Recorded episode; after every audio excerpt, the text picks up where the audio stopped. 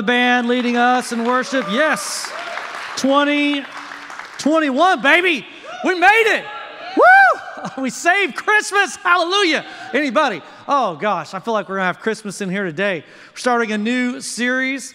Um, we're gonna call it the Year of Yes. The Year of Yes. And we believe that there are lots of responses and opportunities um, for us to say yes to God in 2021. And so many things got canceled. We had to say no to so many things in 2020 that we are going to be saying yes to a lot of things in 2021. And I hope that you'll get on the yes train. Um, and today we're going to do something a little bit different. And I want to start off by asking some questions and introducing a thought.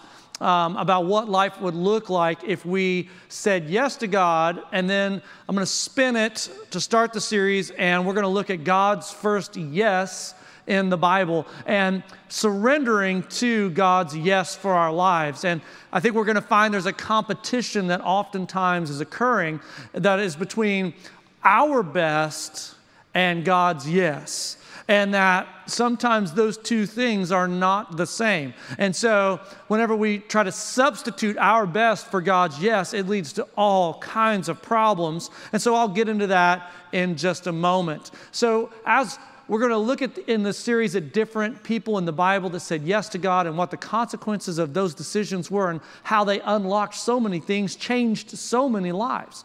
And I wanted you to think about what would it be like if you said yes to God? Wouldn't a yes to God create a, a greater God conscious in your life? I think that, that coming out of isolation, so many of us are like, um, we're like cave dwellers emerging, right? You know what I'm talking about? It's like COVID cave dwellers. You're like, mm, I'm coming out back into the real world, you know? And so as you're doing that, I think there's an acclimation process. And I think we've even seen that in church. It's like you come back into church and you're like, man, do I see some people? Some people I don't know, some new people, I don't know. Ooh. And so you're trying to get acclimated. That's a process. That's a process that you got to fight through, you got to fight uh, with. And, and so there, there is that. And then there's like uh, saying yes to God's cause over convenience. You know, there's never going to be a convenient season. You know, I, I remember uh, as a young pastor, uh, you know, you'd hear people, and then, uh, you know, I, mean, I, don't know, I don't know, I don't think I'm a young pastor anymore, but, um, you know, you, you kind of have this philosophy of like, well, when I get out of college, then I'll, you know, have time to serve. And then you're like, well, let me get married, and then like, well, let me have kids, and then it's like, well, let me get these kids grown, and then I'll have more time for the Lord. And for, for, for your whole life, your whole life just got spent not serving the Lord because you were looking for a convenient season. And so maybe in 2021, you can endeavor to say yes to God's cause, even when it's not convenient. Saying yes to letting go of things that hinder us from pursuing after God. There's weights that we carry around, there's sometimes sin even that we carry around that prevent us from doing all that we could do for God. And as we're thinking about that God consciousness, I'd, I'd like to say this. I'd, I want to ask you a question. Have you ever think in 2021 as we're setting like the bar, what are resolutions or maybe it's like a it's a restart, if you will, and this is the biggest restart in our lifetime. Um, and so if we're thinking about that, can I give you a question that I'd like to guide you for 2021? And that question is this is what is God trying to do? Just just general statement. What is God trying to do? Have you, have you put any thought in the last year, as it's been a roller coaster ride, have you put any thought into what is God trying to do? Now, painting with a very broad brush, I would say that God is ultimately always trying to save as many souls as he possibly can. If we distill everything in the Bible down to, to one concept, it is that man was made for worship. Sin interrupted our created purpose. And then the redemption of our sinful selves is what God is all about. And so, how we then interact, move, and breathe amongst that calling is, is what I'm trying to move toward today. So I want you to think what is God trying to do? He's trying to save the world. How is He trying to save it? Through His church. His church is the vehicle by which He propagates the gospel. So we have the opportunity to be salt and light. We get to be hands and feet of Jesus, giving out the gospel, the lifeline of hope, the lifeline of eternity, of redemption, of grace, all the good stuff that God has. You are the plan, okay? You are the plan. So if God's will, He's trying to save as many as possible, and you and I are the vehicle, then I want you to begin asking yourself a simple question How are you interacting with that plan? How, how, how are you playing your part in that plan? And so we begin to then dive deeper and deeper into the cerebellum, and we begin to ask ourselves, you know, is my life revolving around what God is trying to do?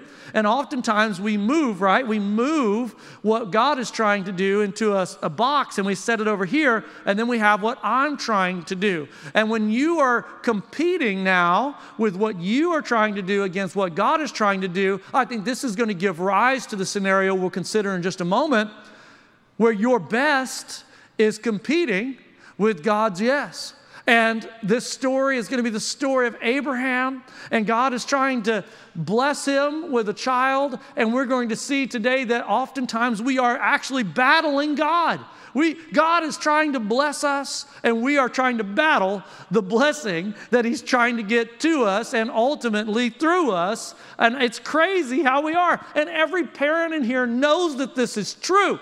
You tell your little child, do not go play in the road. Do not stick the fork. Do not put that quarter in your mouth. Right? Anybody? Anybody know what I'm talking about here? And and your children are like, the more you tell them to not do what do they do? They're just like, you see them over there with a fork in their hand. They're like, why? You are trying to prevent me from magic. Yes, you will experience a very, very magical feeling that you will never want to feel again. But it's a, we are, we are broken crazy that way. We know we shouldn't do it, but, but it's as if God in our minds is trying to prevent us from something, from some amazing thing. No, he's trying to prevent us from pain. He's trying to prevent us from suffering. And so, as parents, every good, loving parent tries to shield their kids from that, and so they give them a plan. And if we stay within that plan, it's like an umbrella in the rain. The rain can be raining all around you, but if you're in the favor of God, if you're in the will of God, you can get to the destination without getting messed up. And so I hope that you'll begin thinking about God's promise for your life, His yes for your life. And you're going to realize today in the story that Abraham decided to go outside of the plan.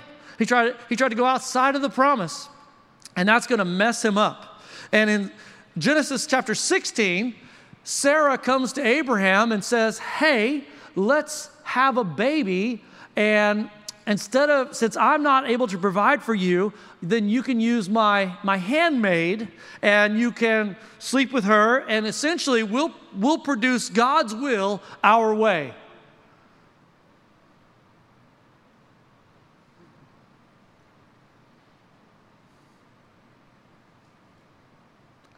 We'll produce god's will our way God, let me help you accomplish your will.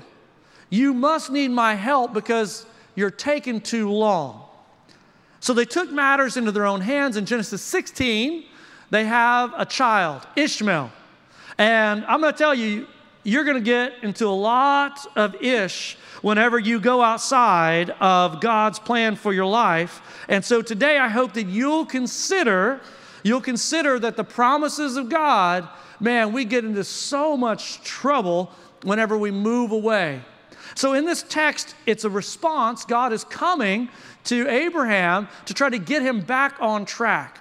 And one of the greatest evidences from an apologetics perspective of the Bible is like, how do I know the Bible's true? If there's any skeptics in the crowd, I welcome you. I love you. I always want to talk with you.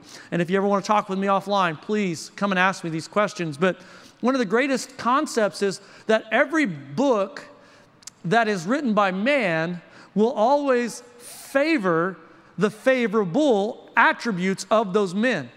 But the Bible includes all of the bad. I mean, the bad. When you think of David with Bathsheba, when you think of Moses, when he struck the rock, he was supposed to speak to the rock, Adam and Eve in the garden. I mean, all of these Bible characters have these flaws. And if this book was written by these men, they would have edited, they would have, they would have put their best foot forward, they would have shined in the story. But instead, we see their flaws and their fallacies and that's one of the evidences that God wanted us to see ourselves within the pages. Do you know what I'm talking about? Like, whenever I read these tragic tales of people reaching outside, I mean, can you imagine? Like, oh, I'll get to that in just a moment. I'm getting excited. I haven't preached in a couple weeks. You know how I am. And so I'll just, I'll just get into the text and then we'll get to the story.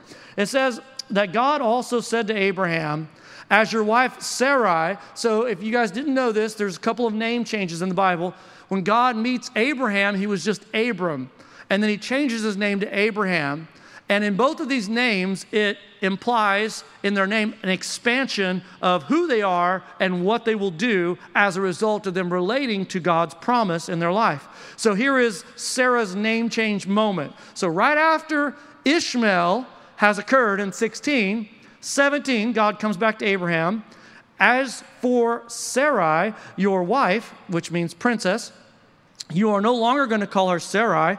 Her name is going to be called Sarah. I will bless her, and I will surely give you a son by her. I will bless her so that you will be, uh, so she will be the mother of nations. Kings of peoples will come from her. 17. I think we often think of these regal figures as always just receiving God's plan, right? And like, yes, yes, Lord, I, I'll fall down. They have like a British accent. Um, but 17, it says, Abraham fell face down and laughed and said to himself, Will a son be born to a man who is a 100 years old? Will Sarah bear a child at the age of 90? Can any of the 90 year olds in here relates to thinking about having a baby at that age. Sarah was barren on top of being past the bearing years. And so, what a crazy scenario is being put forth. Verse 19 here is the first yes in the NIV translation of the Bible. The first yes in all the Bible. The Bible nerd in me who's been doing this for a very, very long time, always loves to like, how can I hash it, dash it, dice it, and get a new angle on it? And, and as we were thinking about the concept of the year of yes, I was like, well, what is the first yes in the Bible? This is it an answer to a doubt. Then God said, Yes, but your wife Sarah, the name he just gave, which means mother of nations, of which kings would rise, Yes, but your wife Sarah, that's what I'm to call her. I know what she was born, but this is what she was born again to be. Anyway, I'm just preaching, a little fun stuff for me as a preacher. Just, you know, let me nerd out here. Yes, but your wife Sarah will bear you a son, and you will call him Isaac. I will establish my covenant with him as an everlasting covenant for his descendants after him. So I want to say the first yes is an answer to doubt. And doubt is a demon that we all must dance with, right? Anybody in here, by show of hands, ever danced with doubt? Anybody? Yeah. At some juncture, we're all going to dance with doubt. Whether it's doubt about God, whether it's doubt about uh, the church, doubt about whether we have enough, whether we are enough, whatever it is that you have doubt, some point, all of us are going to dance with doubt. And, and it's tricky because, on one hand, if a person is arrogant and self reliant, they'll be like, Well, I don't have any doubts at all. But you're arrogant. You're depending on you, you're not depending on God. But if on the other side of arrogance is cowardice, right? You can't have so you can't be so fear driven that you sit and you shelter up and you you don't go out and venture out in, in faith at all. And so somewhere in between cowardice and arrogance, we're trying to find this sweet spot. And I think the Bible here is, is talking about Abraham and how do we get to this place that it's not belief without doubt, it's belief in spite of doubt. I don't think that you'll ever get to the place that you don't have some doubts about some things, doubts about marriage, doubts about your children, doubts about like where they're going or what they're going to turn up or they're going to make a bad decision. You have all these anxieties that drive you. And so I don't think that you'll ever have belief without any doubt. I think it's belief in spite of doubt that, that belief becomes the master that doubt must obey. And so in 2021, I hope that you can develop, cultivate a belief that is able to push through whenever doubts are hitting you in the face.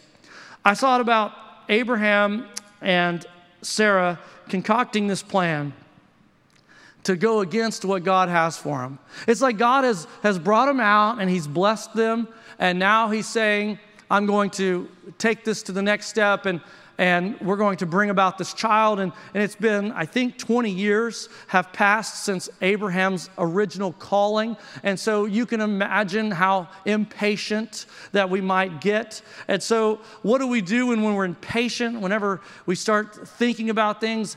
This is where the, the battle begins, where they're battling God for the blessing. That God is trying to bless them, and yet they're battling him over whether or not they want to stay under the umbrella. Now, why would you ever want to get out from under the umbrella? I don't know, but we do. We just do. We like it out there. We like to just venture out and find out what's, I mean, it's, it's so crazy. And the, the first battle, I'm going to give you three that I think we all have it's decisions without permission. Decision without permission. That everyone in here will relate to this that if you've ever worked on a team and you, you got together and you developed a plan. Has anybody ever worked on like a school project or if you're on teams at work, if you have employees, you sit there and you like, you like hash it out, right? You hash, like, okay, step one, that's what we're gonna do. Step two, step three, step four. Okay, you got step one. Okay, you got step two. And you like de- de- develop a pie chart, you got a flow chart, you got responsibility, you got deliverables. I mean, you got this master plan, right? And then you go away, and if it's a week, it's two weeks, you come back together, and I will guarantee you, like you were aiming at the moon and someone landed on Mars. Does anybody know what I'm talking about? Like they come back and like what they were supposed to do is nothing close to what you guys agreed on. And then, then people will ask you, like, well, did you talk? Yes, we talked about it. Did you write it? Yes, we wrote it down. Well, did they understand? Yes, they understood. They repeated it back to me. Well, how did they get on Mars? I don't know. Raise your hand if you've ever been in this scenario. I guarantee you have. And if, and if you haven't, then you are the person that I'm talking about. I call it rogue decisions. Rogue decisions. People make command decisions, rogue decisions, and, and you're not authorized.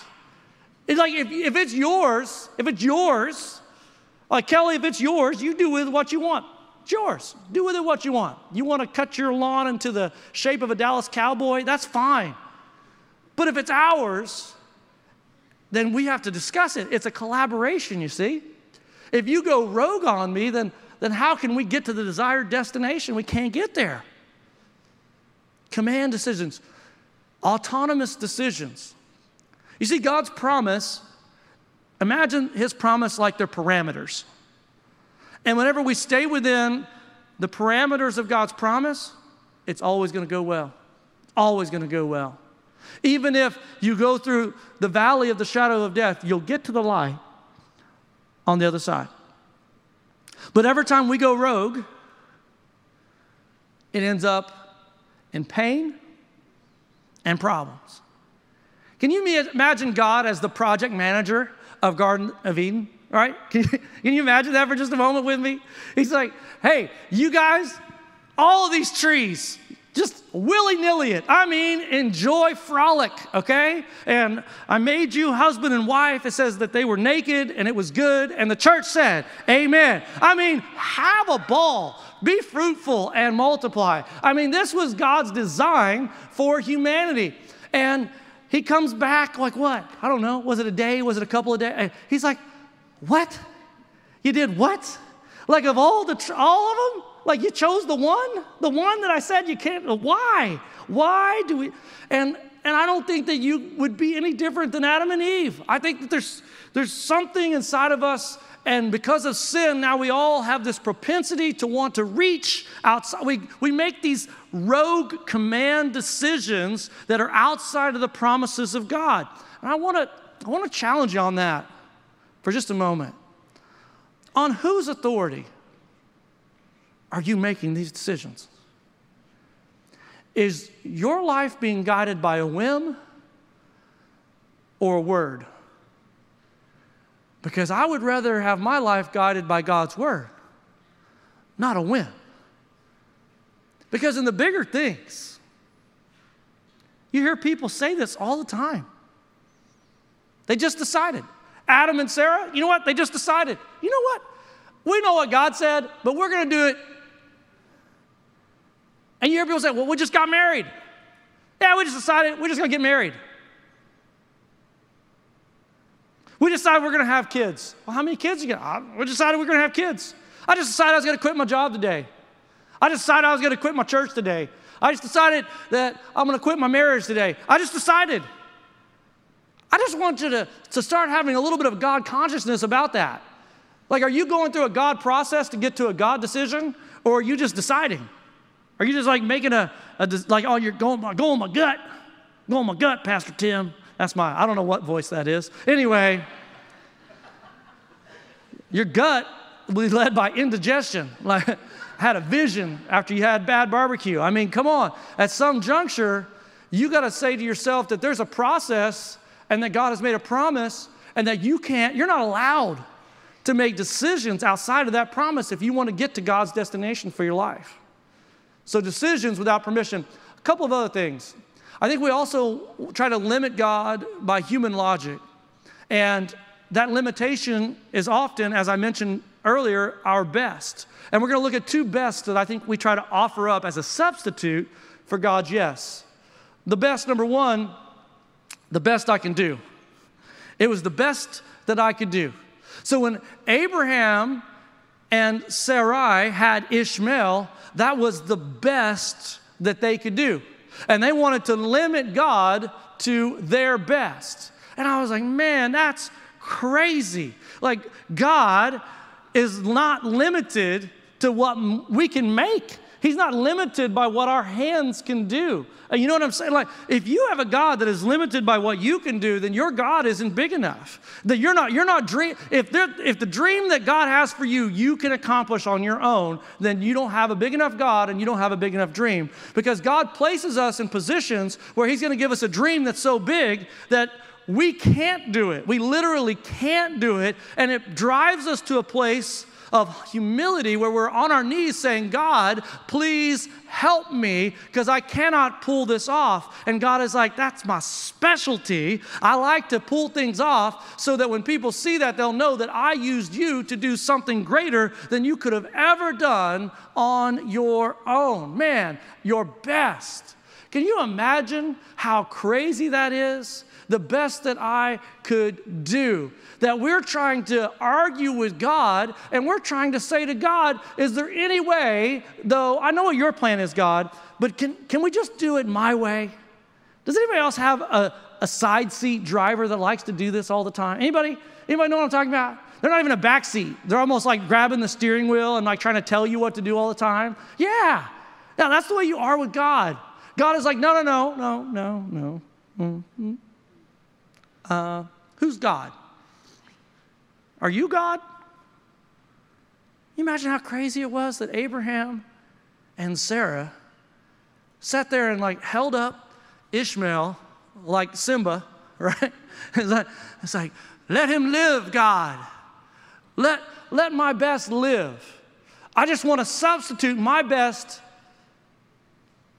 for your yes. Man, I, I just want you to know when you step outside of the promise that God has for you, problems are going to occur, pain is going to occur, and you might be having some problems and some pain in your life right now, this very moment. And I just wonder could you, could you wrestle with me for just a moment? Is it, is it possible that you might be holding up your best and saying, God, I know what you want for my life, but this is what I want. Can't we just make what I want what you want?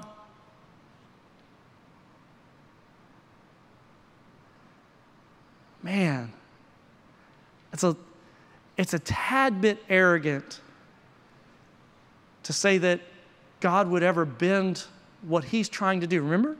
Save the world so that you can be satisfied with your best.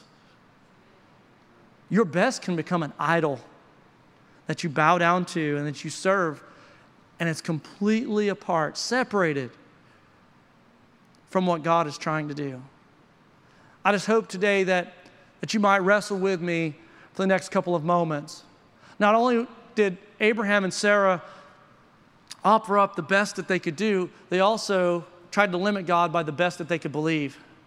Whenever God tells Abraham at 99, you are going to father a son next year, he had a very unique response. It says that he fell down on the ground and laughed at God. Now, I am not going to do that for you today, but I wanted to give you a video enhancement of what my mind, how he laughed at God. We'll roll it at this time.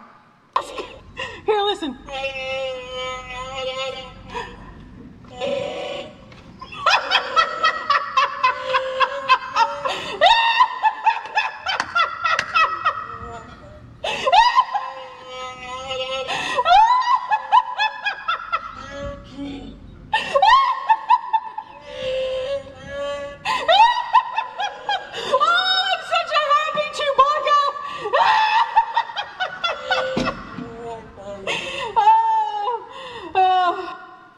That makes, that makes me happy every time.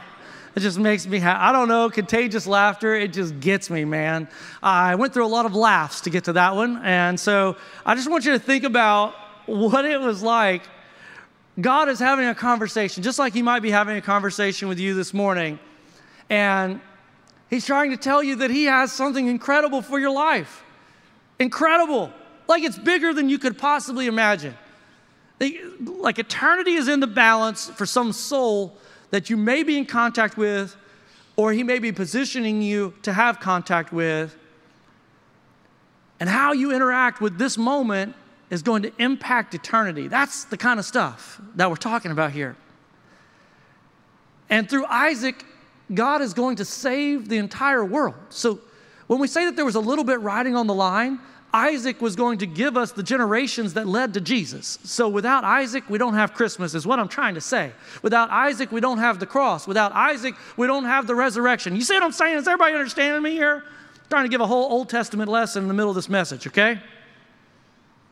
And when God breaks it down for Abraham that no, Isaac is going to be the way, Abraham laughs like falls down on the ground and is like, What are you talking about, God? What, what are you smoking, God? What are you drinking, God? Like, he is questioning the sovereignty of the Lord Almighty Himself. That's how incredulous. And the logic goes like this if I can't believe it, then God can't do it. Do you think that God is confined to what you can conceive? Do you think that, that He's limited to your imagination? That every invention that's ever been created, it's amazing the skeptic's logic. It's like, well, I just don't think that God exists because, you know, I mean, we don't have any proof that God exists. Like, wait a minute. Before we could fly in airplanes, right? Everyone would have said, that's crazy. That's cr- nobody, nobody could ever fly in an airplane. That's crazy. Before we ever went to the moon, everybody was like, no, there's no way you could fly a rocket to the moon. There's no way you could actually fly a rocket all the way out to Mars. There's no way that you could molecularly take and deconstruct things and make an atom bomb. These are all crazy things. Every invention is in the face of doubt. And so, for us to say that the God who spoke all things into existence is somehow confined to what I can conceive, how big is your God this morning? That's just what I want to know. I think your God should be bigger than what you can conceive because then it takes faith in order to embrace His yes. Man, I hope that your best, if it's fighting and competing with God's yes, I hope today your best would lose and that God's yes would win. Leads us to our last point. He said, If only Ishmael might live under your blessing. Then God said, Yes, the first yes of the Bible, but your wife Sarah will bear you a son, and you will call his name Isaac. Man, we need to surrender to God's yes for our lives. Think about that. Sarai to Sarah, the yes of God is trying to expand, whereas the best of Abraham and Sarah is trying to subtract. When we think of the, the, the yes of God in Abraham and Sarah's life, it's trying to multiply. It says generations. He's trying to expand their generational influence while their, their vision for their life, their best, is trying to contract it. He's trying to elevate them. He said, Kings are going to be born from your lineage. And their best is getting ready to eliminate those opportunities as they follow after God. So this morning, I can't imagine that we are sitting in here and immune to that struggle, that our best and what we want and how we want it and our plan is competing with God's plan. And on every front and in every situation, God's yes is bigger than your best. God's yes is better than your best. God's yes is more blessed than your best. I hope that you'll wrestle with that this year as we start 2021. And you begin to ask yourself, can I surrender to God's yes? Interesting thing happened this week. Uh, Carrie and I, we were playing a new game, um, old game from college, but we've, we've brought it back recently. And uh, it's a game called Nerds. Does anybody know how to play this? It's like glorified solitaire. Um, if you have anxiety, you will not like this game because everybody's like playing at the same time. So imagine you're playing solitaire against a bunch of people. And so, like, you go to put a card down, they put a card down, and it messes you all up, right? So we're playing this game, and, and everybody left, and it was just her and I, and we were talking, and, and, uh, we were talking about the actual game of solitaire. And we were sitting there, and I don't know, you ever play a game and it messes up the rules of another game? We were like, we couldn't remember how to play solitaire because of this stupid Nerds game. And she was like, well how, well, how do you play solitaire? I was like, man, I feel like I, as a child, a child could play solitaire. I feel like I should know how to play this game. But I had to sit there and think about it. I was like, I think you just, you know, it's just like Nerds. It's just like you're playing. And I started like, okay, I got a sermon illustration. You know, when God left Ur of the Chaldees and started following after God, it was a simple game. And then when him and Sarah, when they decided to start playing new games, started going away from God's plan and outside of his parameters and outside of his promise, these new games that we start playing, they start confusing the simple games that we used to know. I just wanted to ask you, what games are you playing today? Are you able to play a game that allows you to not do the things that God wants for your life? The things that you used to know are so simple. I mean, when you were a child, it was like, yes, do not lie. Yes, do not steal. Yes, go to church. Yes, serve God. Yes, give to God. All the things. So simple. Every child, like my child, like, uh, God, I want to put my, or God, Dad, I want to put my dollar. If I give him $10, yeah, I'll put my tithe in the offering. So simple. So simple. But then we start playing all these adult games, right? Start playing all these games where we, we get to make up all the rules and like, oh, somehow we, we use rationale and reason and, and we circumnavigate through circumlocution. That's a word, look it up. Um, and, and all of a sudden, we can arrive at a destination that allows us to justify a Christianity that doesn't have sacrifice, it doesn't have suffering, it doesn't have turn the other cheek, it doesn't have love, it doesn't have forgive, it doesn't have grace, it doesn't have all the things. And somehow we've perforated our Bible where we've torn out all the pages, and what we're left with was just stuff like, well, Jeremiah, he, you know, he said that God has a plan for me to prosper me and not to harm me. And we all want that blessing verse, don't we? We all want, do you know that Jeremiah is called the weeping prophet? Did you know that Jeremiah lost everything, that his country was burned to the ground, and that when he's writing that passage, he's writing from a place of deep suffering. And I wonder if we want the salvation without the suffering. Yeah, it's like seven sermons. Man, I hope that if you've been caught up in a game that's caused you to lose what you already know to be true. Abraham and Sarah were trying to say, God, we want to do your will our way, and that does not work. You can't do marriage your way. You can't do parenting your way. You can't manage your money your way. You can't manage your purpose your way. You can't do that. On whose authority? Are you God? No. So instead of a whim, let's go with a word this year. Every yes that you're going to make in your life this year, let's surrender to God's yes first. And then we're going to look at a lot of yeses that were said in the Bible. And I think that if we start off 2021 like that, it's going to be a lot better than it was in 2020. Let's pray. Father, we ask in the name of Jesus that we would all surrender to the yes. That God, your yes is the best. It's what we need in our lives. It's what allows life to come into death. It's what allows forgiveness to cover our guilt and our shame. It allows the confusion to be clarified. God, I pray for 2021 that it would be the year of favor. That we would be blessed, God, indeed, because we are underneath the umbrella of your protection, inside the parameters of your promise. God, we ask these things in the name of Jesus. Would you guys rise and worship with us?